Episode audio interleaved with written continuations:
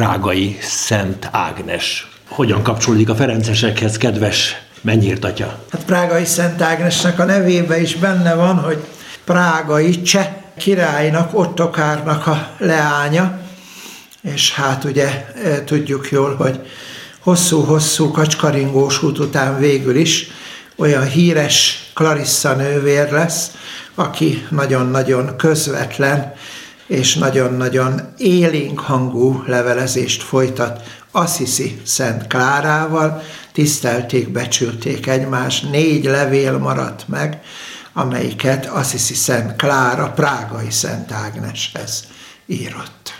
Árpád háziakkal is rokonságban volt talán? Árpád háziakkal rokonságban van, hiszen az édesanyja Konstanca, Konstancia, sokféleképpen mondhatjuk, negyedik Béla királyunknak a leánya. Ez egy nagyon izgalmas időszak, amikor nem volt internet, nem volt rádió, nem volt tévé, és hogy tudtak egymásról Szent Erzsébet, Szent Ferencről, Szent Ágnes Prágában, Szent Ferencről. Szinte hihetetlen, hogy mentek a hírek, jöttek a hírek. Úgy gondolom, hogy ezért elég nagy jövésmenés volt, és a kultúra és a vallásosság szintjén számon tartották európai országok egymás nagy-nagy közösségeit. Hát ilyen nagy közösség volt ugye például a ferencesek, minoriták is, hiszen először minoriták érkeztek oda, ők nevelték Prágai Szent Ágnest, illetve ott volt gyönyörű szép ciszter kolostor, ahol Szent Hedvig, csupa ismerős név, Szent Hedvig nevelte kislánykorától őt, és bizony az életszentségében Szent Hedvignek a pedagógiája megmutatkozik.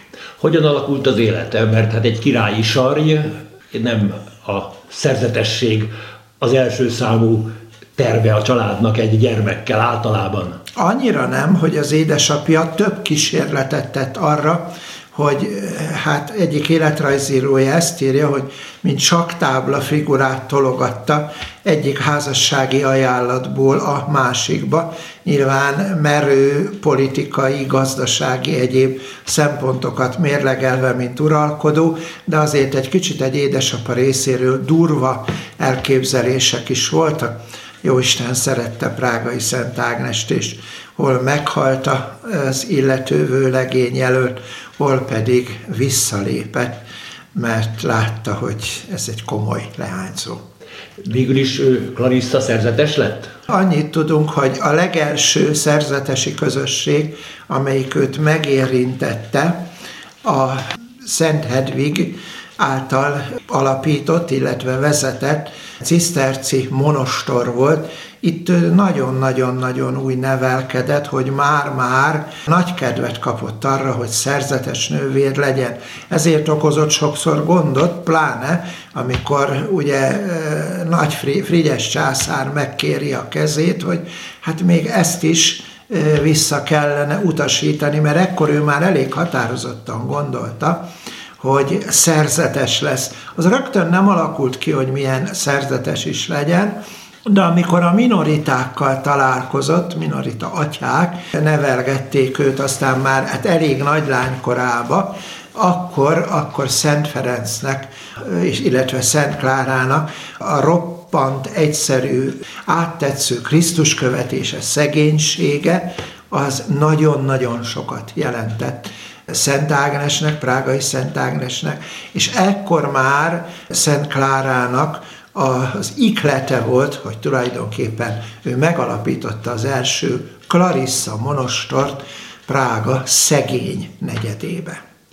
Prágai Kis Jézus és Prágai Szent Ágnes, ezzel a prágai előtaggal ez a két nagy személy jut eszembe, hát a prágai kis Jézus egy pici szobor, de egy húsvér ember volt Ágnes.